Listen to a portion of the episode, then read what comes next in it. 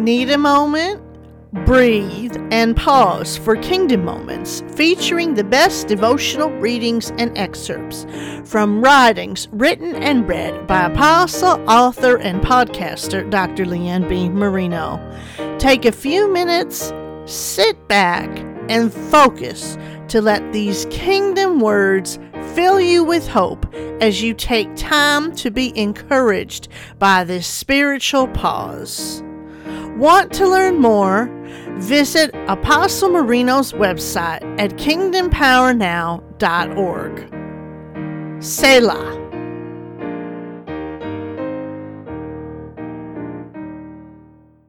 Jennie Evans Moore Seymour, 1874 to 1936.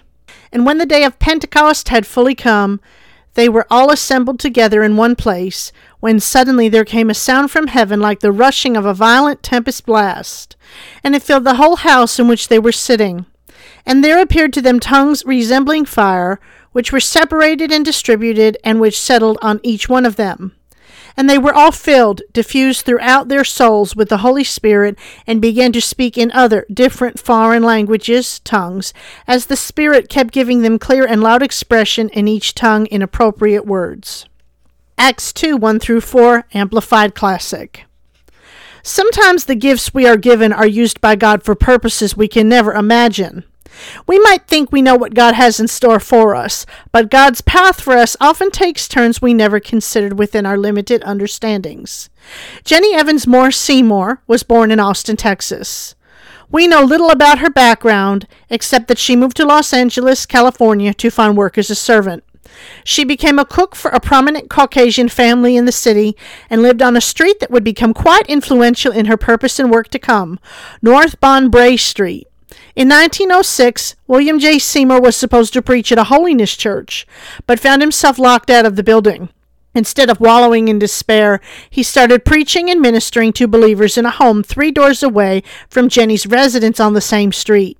She started attending the meetings and received a vision of 3 cards with 6 languages written on those cards: Hindustani, Hebrew, Spanish, French, Latin, and Greek.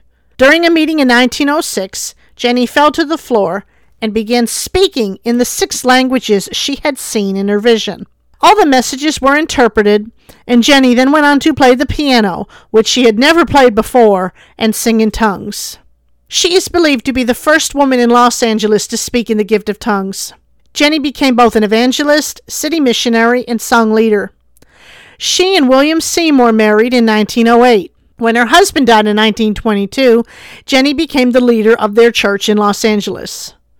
It might not have been the life or work that Jennie envisioned for herself, but it was a long-lasting legacy that firmly established truth and spiritual gifts for all, lasting right down to the present day. How can prayer and greater trust of God's direction for your life help your own legacy? Spiritual discipline. Pray in the gift of speaking in tongues.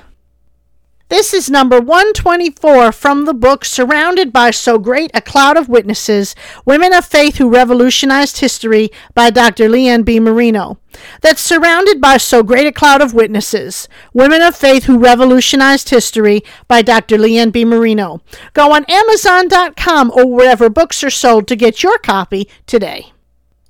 It is my hope that Kingdom Moments has provided just the spiritual pause you need.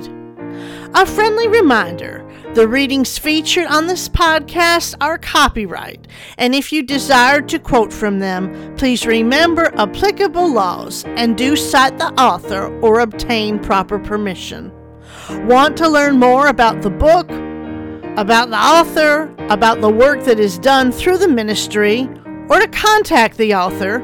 Visit KingdomPowerNow.org today. And until next time, may the Selah pause of the Kingdom lead you to spirit-filled moments throughout your days.